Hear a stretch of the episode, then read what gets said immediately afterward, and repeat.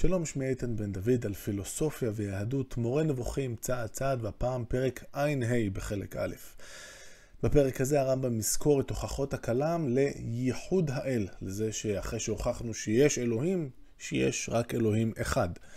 עכשיו, אנחנו רגילים לחשוב, אה, ממרום אה, גילנו במאה ה-21, שיש בגדול שתי שיטות עיקריות. שיטה אחת שהיא עבודת אלילים, יש לנו את האל שאחראי על הגשם, האל שאחראי על הפריון, האל שאחראי על המלחמה וכן הלאה, אז או שיש את זה, או שאנחנו הולכים על ה, מה שנקרא בעברית מונותאיזם, אל אחד שאחראי על הכל. למה שמישהו יאמין למשל בכך שיש שני אלים? התשובה היא שיש בעיה מאוד רצינית עם זה שיש רק אל אחד, והבעיה הזאת נקראת בעיית הרוע בעולם. אם יש רק אל אחד, זאת אומרת שהרוע שכולנו רואים, לכאורה או לא, בעולם סביבנו, יש לו רק כתובת אחת ואחראי אחד, וזה אלוהים בכבודו ועצמו. איך אלוהים מרשה לרע להיות בעולם? האם הוא עושה את הרע בכוונה? מה זה הסיפור הזה? ברגע שיש לנו שני אלים במערכת הזאת, אז הפתרון פשוט. יש את האל הטוב, שאנחנו כמובן במחנה שלו, ויש את האל הרע, שהוא זה שאחראי על כל הדברים הרעים. הופ, פתרנו את הבעיה. האל הטוב נקי מההאשמה שלנו כביכול שהוא אחראי לרע בעולם. אז אה, רק לציין למה זה לא כזה פשוט אה, שיש אה, רק אל אחד. בואו נתחיל. אני אבאר לך בפרק זה גם את ראיות הייחוד לפי דעת המדברים. הם אמרו, זה אשר המציאות מורה על היותו יוצרה וממציאה הוא אחד. עיקרי דרכיהם להוכח... להוכחות האחדות הם שתי דרכים, דרך המניעה ההדדית ודרך הנבדלות ההדדית. הדרך הראשונה, והיא דרך המניעה ההדדית, היא אשר רובם מעדיפים אותה. עניינה שהוא אומר, אילו היו לעולם שני אלים, היה מתחייב, מתחייב שעצם, כלומר, או אטום או ממש עצם קצת יותר גדול, אשר אי אפשר שיהיה בלעדי אחד משני הפכים, יהיה משולל משניהם, וזה בלתי אפשרי, או שיצטרפו שני הניגודים יחד בזמן אחד ובמצע אחד, ואף זה בלתי אפשרי. זה היה קצת מהר, אז בואו נפרק את זה. אז אם יש שני אלים, מתחייב שאחת משתי האפשרויות הבאות אה, חייבת להתרחש. או שיש איזשהו עצם, אה, שבאופן כללי, כמו שראינו בהנחות של הכלם, בכל עצם חייב להיות אחד משני הפכים, או שעצם הוא קר או שעצם הוא חם. אה, או שהוא יודע, כמו זה שאני יודע כמה זה 2 כפול 2, או שהוא לא יודע אה, דבר מסוים. וזה שהוא, אה, שהעצם הוא לא נושא תכונה מסוימת, גם זאת תכונה, ראינו את זה. זאת אומרת, אם אני לא יודע מה הטמפרטורה עכשיו בכוכב אלפא קנטאורי, זה לא בגלל שאני סתם לא יודע ואני חסר את הידיעה הזאת, אלא כי אלוהים בורא בי בכל פריים מחדש של המציאות את הבורות, את חוסר הידיעה לגבי הטמפרטורה באלפא קנטאורי. אז או אה, שיהיה מצב שעצם שחייב להיות עם אחד משני הפכים, יהיה משולל משניהם, אה, כי אל אחד אה, בעצם שם בו למשל את היעדר הקור, והאל השני שם בו את היעדר החום. ואי אפשר, לפי ההנחות של הכלם, שיהיה לנו עצם שאין בו את אחד משני ההפכים האלה, או ששני הניגודים האלה יהיו ביחד בעצם אחד באותו זמן, הוא יהיה גם קר וגם חם, וזה בלתי אפשרי לוגית, אה, גם לדעת הכלם. משל לדבר הוא שהעצם או העצמים אשר רוצה זה, האל אה, אל א', עכשיו לחממם, רוצה זה אל ב' לקררם, שלא יהיו חמים ולא קרים, כי שתי הפעולות מונעות זו את זו, דבר זה בלתי אפשרי, כי כל גוף מקבל תמיד אחד משני הפכים. או שיהיה גוף זה חם וקר גם יחד.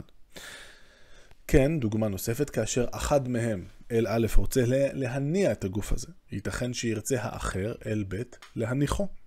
מכאן נתחייב שלא ינוע ולא ינוח, או יהיה נע ונח גם יחד. אופן זה של הבאת ראיות, בעצם הרמב"ם מסביר לנו כאן על מה זה נשען, בנוי על בעיית העצם הבודד, זה שהעולם מורכב מאטומים, שהיא ההנחה הראשונה שלהם, של הכלם, על ההנחה של בריאת המקרים, שכל הזמן, בכל אחד מהאטומים, יש את השורה המאוד ארוכה של מקרים שהאל בורא בכל, בכל פריים מחדש, ועל ההנחה שהיעדר התכונות הוא עניינים נמצאים הצריכים לפועל. זאת אומרת, היעדר התכונות גם זה החלטה אה, שהאל מחליט ומיישם בכל פריים מחדש. ועכשיו הרמב"ם בעצם מציג את הביקורת, זה בלשון לא כל כך ברורה, אבל זאת הביקורת על העמדה הזאת, או איזה טענת נגד חזקה יכול להביא היריב שלנו. והיריב שלנו בעצם ידבר על זה שיש, יכול להיות מצב שיש שני אלים, שכל אחד אחראי על תחום אחר ביקום, ואז הם לאו דווקא, לאו דווקא מפריעים אחד לשני. שהרי לו אמר האומר, היריב שלנו, שהחומר התחתון, החומר של אה, כדור הארץ כאן, עם כל ה... אה, בעצם ההתהוות והכיליון כל הזמן של הדברים, אז לו אמר האומר שהחומר התחתון, אשר עליו מתחלפים בזה אחר זה ההתהוות והכיליון לפי דעת הפילוסופים, אינו החומר העליון, כוונתי למצעי הגלגלים, כפי שזה הוכח בהוכחה מופתית. זאת אומרת, בקוסמולוגיה שסקרנו אותה אה, בפרק ע"ב, החומר שממנו עשויים הגלגלים, בעצם הקליפות הבצל האלה ש... של השמיים, שהכוכבים תקועים בהם והם מסתובבים, הם לא מתהווים ולא חלים ולא קלים, הם כל הזמן באותו אה, מצב, ולכן הם עשויים מחומר אחר. החומר שלנו כאן הוא לא החומר ההוא, זה חומר חמישי, חומר אחר. אז החומר התחתון הוא לא החומר העליון, והדבר הזה כבר הוכח הוכחה מופתית, הוכחה לוגית שלא ניתנת להפרחה, וטען טוען שיש שני אלים. אחד מנהיג את החומר התחתון, ופעולתו אינה מתייחסת לגלגלים, והשני מנהיג את הגלגלים, ואין פעולתו מתייחסת להיולי, לחומר שיש כאן, בכדור הארץ, בעולם התחתון. כפי שטעלו בעלי שתי רשויות. זאת אומרת, אה, בעלי דתות שמחזיקות בטענה שיש שני אלים, וכל אחד יש לו את הדברים שלו שהוא אחראי עליהם. אה, כמו, כמו שהסברנו בפתיחה, דתות כמו הדת הזורואסטרית או הדת המניכאית. אז לא הייתה דעה זאת מחייבת מניעה הדדית כלל. ואם יאמר האומר עכשיו איזה טענת נגד אנחנו עשויים להביא לטענת הנגד הזאת, אנחנו נוכל להגיד, אה, ah, אם יש פה עולם שהוא מתעסק רק עם הלמעלה או רק עם הלמטה, זה חיסרון בשבילו, נכון? אז זה לא יכול לעבוד. אז רגע. ואם יאמר האומר, זה חיסרון לגבי כל אחד מהם, שאינו עוסק במה שעוסק השני. יאמר לו, תשמע, אה, אני, אני קודם אה, אקדים ואומר, כבר ראינו שמבחינתם, מבחינת אנשי הכלם, אלוהים לא יכול לעשות את מה שהוא נמנע לוגית, וזה בסדר גמור. הוא לא יכול ליצור משולש שסכום הזוויות שלו שונה מ-180 מעלות, ואנחנו לא נגיד שזה חיסרון. זה בסדר גמור. אז יאמר לו, אין זה חיסרון לגבי אחד משניהם, שכן הדבר אשר פעולתו אינה מתייחסת אליו, נמנע לגביו. ואין חיסרון ביוצר בכך שאינו יכול לעשות את הנמנע. כשם שלשיטתנו, קהל המייחדים, אלה שמאמינים בכך שיש אל אחד, אין זה חיסרון באחד, באל, שאינו מצרף שני הפכים במצע אחד, ואין יכולתו מתייחסת לכך, ולא לנמנעים הדומים לו. זאת אומרת, כמו שאנחנו אה, לא כועסים על אלוהים ואומרים, אה, הוא לא שווה כלום, כי הוא לא יכול אה, למשל אה, ליצור אה, ריבוע שהאורך של האלכסון שלו שווה לא, לאורך של אחת הצלעות, ככה גם, אה, וזה לא מפריע לו מבחינתנו להיות אה, אלוהים תקני ומאושר לפי מכון התקנים, כך גם אה, אפשר לטעון טענת אה, נגד, שזה שאל מסוים במודל הזה של שני האלים, אחראי רק על חלק מהיקום, אה, שהדבר הזה הוא לא חיסרון, זה בסדר. אז כמו שראינו מול הטענה הזאת, הדרך הראשונה של המניעה ההדדית, אה, יש פה טענת נגד חזקה מאוד, אז כאשר הרגישו בחולשתה של דרך זאת, אף על פי שדחף, דחף אותם אליה, פנו לדרך אחרת. הדרך השנייה, הם אמרו, אילו היו שני אלים, היה מתחייב שהיה להם, שיהיה להם עניין אחד שמשתתפים בו שניהם, ועניין הנמצא לאחד מהם, ולא נמצא לאחר, אשר בו הם נבדלים זה מזה.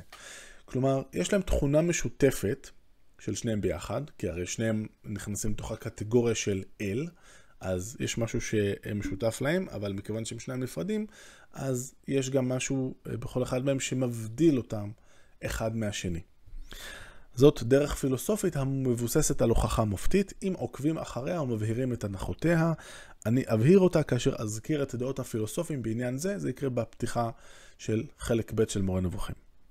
גם דרך זאת לא תיושם לפי שיטת כל המאמינים בתארים. זאת אומרת, מי שמאמין בתארים, בניגוד לדעתו של הרמב"ם כמובן, יכול להתחמק גם, אה, או להציב אתגר גם לקביעה הזאת. שהרי לשיטתם, אלה שמאמינים בתארים, יש בקדום מתעלה עניינים נבדלים רבים. עניין הידיעה, שזה עניין אחד, אינו עניין, אינו היכולת לשיטתם. זאת אומרת, יש את הידיעה מצד אחד ואת היכולת מצד שני. זאת אומרת, זה שהוא מאוד מאוד חכם וזה שהוא יכול לבצע את כל מה שהוא רוצה.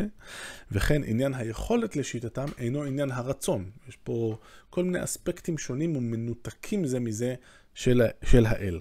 ואז לא מן הנמנע שכל אחד משני אלים יהיה בעל עניינים שבחלקם משתתף האחר ובחלקם יהיה נבדל ממנו. כלומר שהאספקטים שבהם אה, השני האלים האלה נבדלים אחד אה, בשני הם התארים שלהם. היכולת של אחד היא לא בדיוק היכולת אה, של השני, או אחד יש לו יכולת ולשני נניח יש חוכמה וכן הלאה, וזה יכול לבסס לנו מספיק שונות בין שניהם מצד אחד, ועדיין הם יהיו אלים מצד שני. זאת מתקפת הנגד על הדרך השנייה. ודרך שלישית, אגב, יש חמש דרכים בפרק הזה. גם כאן יש דרך הצריכה להנחה מהנחותיהם של בעלי דרך זאת. כי חלק מהם, והם קדמוניהם של הכלם, מאמינים שהאל רוצה בתוקף רצון. רצון זה אינו עניין נוסף על עצמות הבורא, אלא הוא רצון שאינו במצע, על פי אותה הנחה שהסברנו אותה, ליתר בדיוק על פי התפיסה שלה. כפי שתראה, הם אמרו, הרצון האחד אשר אינו במצע, לא יהיה לשניים, מכיוון שלדבריהם אין עילה אחת מחייבת שתי תוצאות לשתי עצמויות. זה היה מסובך למדי, נפרק את זה ונבין במה מדובר. בעצם יש, יש כאן אנשים שסבורים שבניגוד למה שחושב הרמב"ם, הרמב"ם אמר שאלוהים והרצון שלו, הכל זה איזושהי אחדות אחת מוחלטת, אין פה שום דבר אה, נפרד. ואין מה לדבר על הרצון של אלוהים בנפרד מאלוהים עצמו, הרצון שלו מאוד שונה מהרצון שלנו וכן הלאה, ראינו את זה. בעצם הרמב"ם מציג כאן עמדה של אה, חלק מהזרם של אה, הכלם, לפי הרצון לשיטתם, קצת יהיה קשה להסביר את זה כי זה באמת לא מאוד מובן. יש את אלוהים ויש את הרצון שלו, אבל הרצון הזה הוא מין משהו שלא נמצא במצע, זאת אומרת, הוא לא משוייך לאלוהים, הוא לא חלק ממנו, אלא הוא באיזשהו, אה, זאת אומרת, רק לרצון הזה אין מצע משלו, הוא מנותק כביכול, הוא לא שייך ישירות לאלוהים, הוא לא חלק ממנו. שוב, קשה להסביר את זה, והרמב"ם מסביר שאין פה באמת תפיסה, אין פה ציור שכלי, תפיסה של המילים האלה, אלא בסופו של דבר מדובר אה, פשוט בהבל, כמו שהוא יגיד אה, עוד רגע.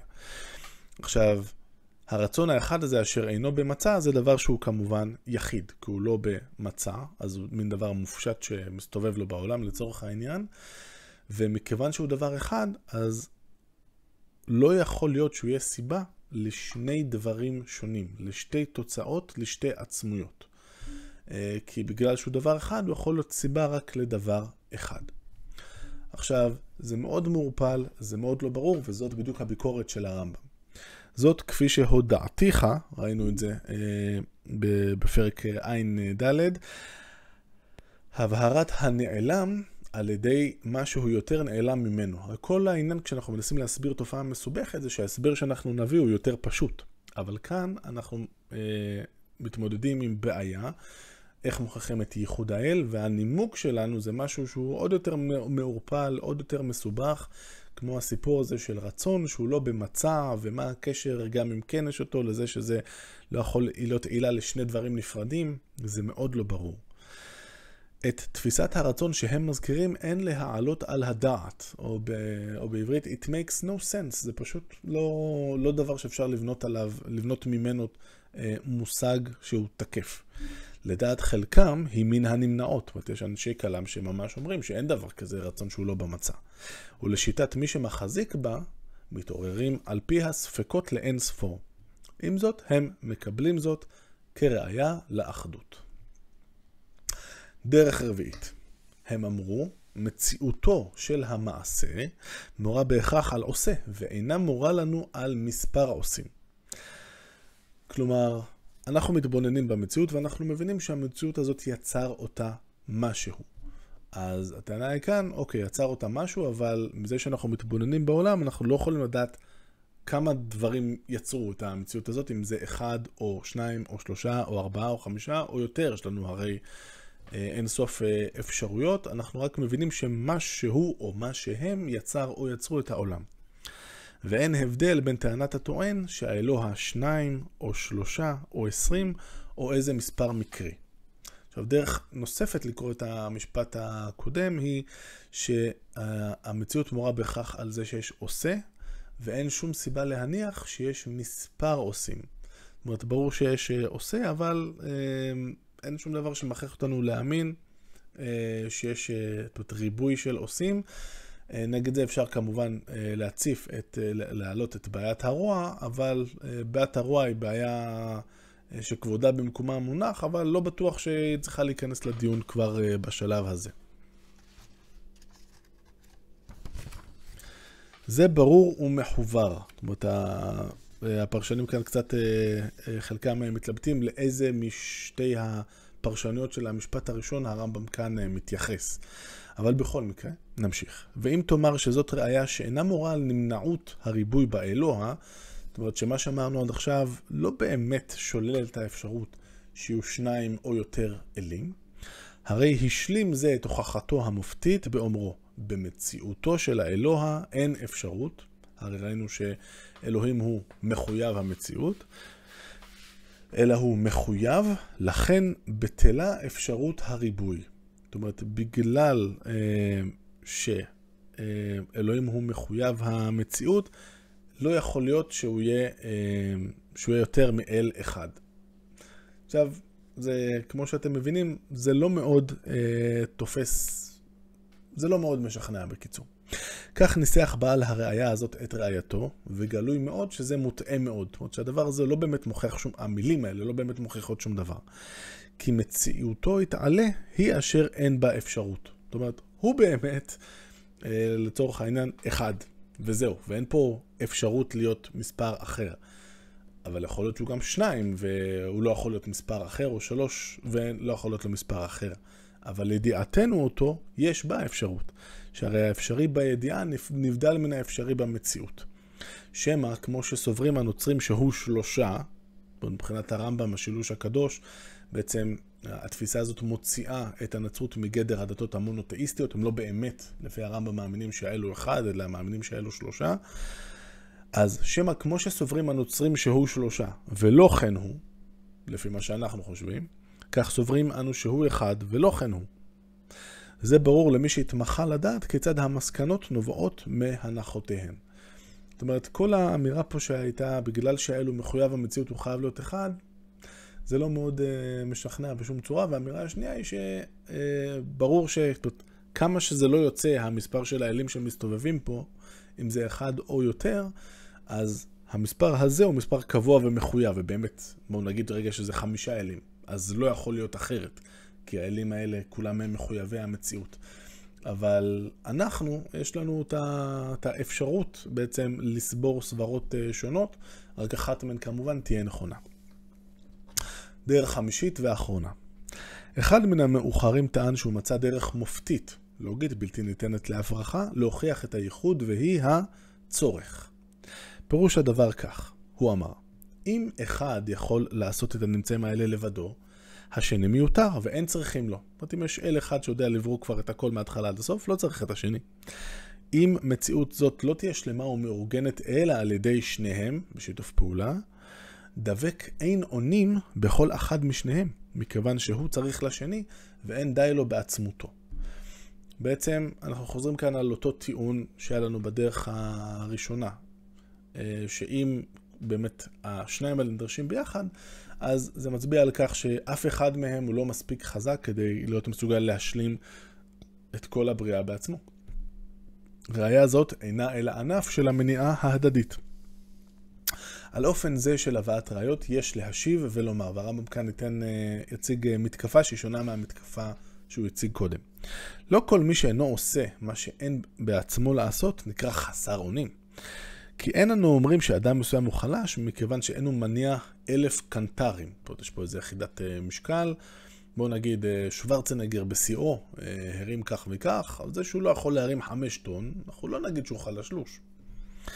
ולא נייחס לאל יתעלה חוסר אונים, מכיוון שאין הוא יכול להפוך את עצמותו לגוף, זאת אומרת, אה, אה, להפוך את עצמו למשהו גופני, גשמי, או לברוא את מי שהוא כמותו, לברוא אל נוסף, או לברוא מרובע שצלעו שווה לאלכסונו. כן, לא נאמר שהוא חסר יכולת, מכיוון שאינו בורא לבדו.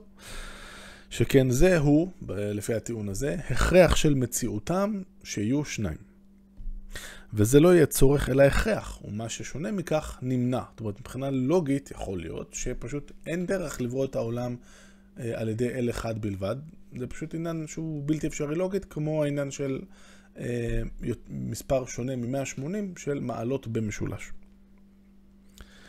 כן, לא נאמר, לשיטתם שהאלוה יתעלה חסר אונים מכיוון שאינו יכול לברוא גוף, אלא על ידי שבורא עצמים בודדים.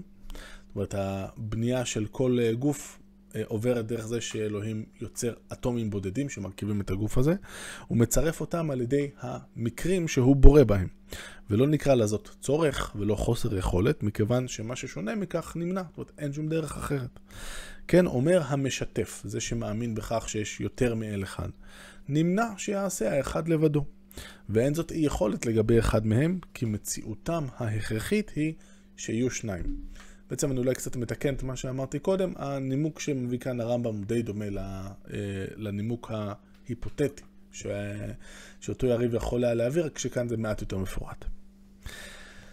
טוב, אז מה עושים? אז מנסים לעקוף את זה בכל בכל מיני דרכים, והרמב"ם אומר את המשפט המאוד מעניין הבא, את אחד מהם התחבולות ייגעו עד כדי שאמר שייחוד האל מקובל מן השמע. זאת אומרת, זה עניין שקיבלנו במסורת. מהדת, מהקוראן, אה, או מהחדית'ים וכולי. אה, וזהו, אי אפשר באמת להוכיח את זה, אבל אנחנו מקבלים את זה כי ככה, זאת, אה, מה שנקרא הלכה למשה מסיני. אמרו את זה וזהו. המדברים חשבו זאת למגונה מאוד, ובזו לאומרו. ואילו דעתי היא שמי ש... מי, ש... מי מהם שאומר זאת, הוא בעל דעה נכוחה מאוד, רחוק מלקבל הטעה. כי כאשר לא שמע מדבריהם דבר שהוא חכם מופתית, באמת, הוא מצא שנפשו אינה משלימה עם מה שהם טענו שהוא חכם מופתית, אמר שאת הדבר הזה מבינים כמקובל כמקובל מן, השבע, מן השמע. זאת אומרת, דווקא מי שיכול להבין שההוכחות פה הן לא באמת הוכחות, ומדובר בסופו של דבר במה שנקרא נפנופי ידיים ובתירוצים מתירוצים שונים, וכמובן שהוא עדיין מאמין בייחוד האל, אז אה, אין לו ברירה אלא להגיד שטוב, קיבלנו את זה במסורת וזהו. ודווקא זה, מבחינת הרמב"ם, אומץ, אומץ אינטלקטואלי וגם אומץ אה, אולי אמוני. לבוא ולהגיד, חבר'ה, הדבר הזה לא מוכח, אני עדיין מחזיק בדבר הזה, אבל אני רק אומר אה, ביושר שהדבר הזה הוא לא מוכח בהוכחה מופתית, אלא אני מכריע להמשיך להחזיק באמונה הזאת, כי זה בא במסורת. ועכשיו אנחנו בעצם בשורות האחרונות אה, של הפרק, והרמב"ם כאן כבר, אה, זאת אומרת, הוא, אפשר ממש להרגיש שהוא התאפק אה, כל הפרק הזה, לא לצאת על, ה, על הכלם, אבל עכשיו כבר אין ברירה. שהרי אנשים אלה לא השאירו למציאות טבע קבוע כלל שעל פיו ניתן להביא ראיות נכונות. ולא השאירו לשכל כושר ישר מוטבע מלידה להסיק בו מסקנות נכונות. אומרת, אה, בגלל שהם שללו את כל ההכרה של הטבע, ואת זה שיש חוקי טבע, אפשר לסמוך על החושים ולערוך תצפיות ולהבין איך העולם אה, פועל, ומזה להגיע למסקנות נכונות, לפי הרמב"ם, אודות אלוהים. אז הם שללו את כל העניין הזה של הטבע וחוקי טבע והיכולת של החושים לקלוט את הדברים, וכביכול הם הולכים על פי השכל, אבל בסופו של דבר הם רק באים כדי להצדיק את האמונות ואת הדעות הקדומות שהם באו איתם אה, בכלל לדיון. כל זה נעשה בכוונה, כדי שנניח מציאות שבאמצעותה נוכיח, כביכול, בהוכחה מופתית, את מה שלא ניתן להוכיח הוכחה מופתית. למשל, מבחינת הרמב"ם, חידוש העולם, או קדמותו, אי אפשר להוכיח מבחינת הרמב"ם שהעולם נברא בזמן מסוים, גם אי אפשר להוכיח את ההפך לדעתו. וזה חייב, זה שבנינו את כל המגדל הזה, שאפשר לנו כאילו להוכיח שהעולם מחודש, זה חייב שתקצר ידינו מלהוכיח הוכחה מופתית את מה שניתן להוכיח בהוכחה מופתית. לטענת הרמב"ם, ניתן בהחלט להוכיח בהוכחה מופתית, למשל, שאלוהים הוא אחד, וזה מה שהוא גם יעשה אה, עוד מעט בפרקים הראשונים של מורה נבוכים, להוכיח אה, על בסיס תפיסת העולם של אריסטו, שמבחינת הרמב"ם היא תפיסת עולם מבוססת אה, אה, ותקפה לוגית, להוכיח שאלוהים הוא אחד. הרמב"ם כמובן איננו מתווכח עם אנשי הכלם שיש רק אל אחד. הוא רק אומר, אנחנו צריכים להוכיח את זה כמו שצריך. אם אנחנו לא מוכיחים את זה כמו שצריך, כי בנינו את המסגרת עם כל ההקדמות שלא מאפשרת לנו להוכיח את זה כמו שצריך, אנחנו עובדים על עצמנו. אנחנו לא משכנעים אף אחד. אין טרוניה אלא לאל ולישרים מבין בעלי השכל. ככה מתסכל הרמב"ם בתסכול מסוים אה, את הדיון בפרק הזה. אז לסיכום, בפרק הזה ראינו את ההוכחות של המדברים לייחוד האל. הרמב"ם כמובן מסכים מאוד עם המסקנה, אבל הדרך, הוי הדרך, מבחינתו היא שגויה מאוד. נשארנו עם הפרק האחרון של החלק הראשון אה, של אה, מורה נבוכים, פרק ע"ו, שבו יציג הרמב"ם את הראיות של המדברים לגבי אה, העניין האחרון מבין הארבעה שהם יצאו להוכיח, והוא שאלוהים אינו גשמי. עד כאן להפעם, להתראות.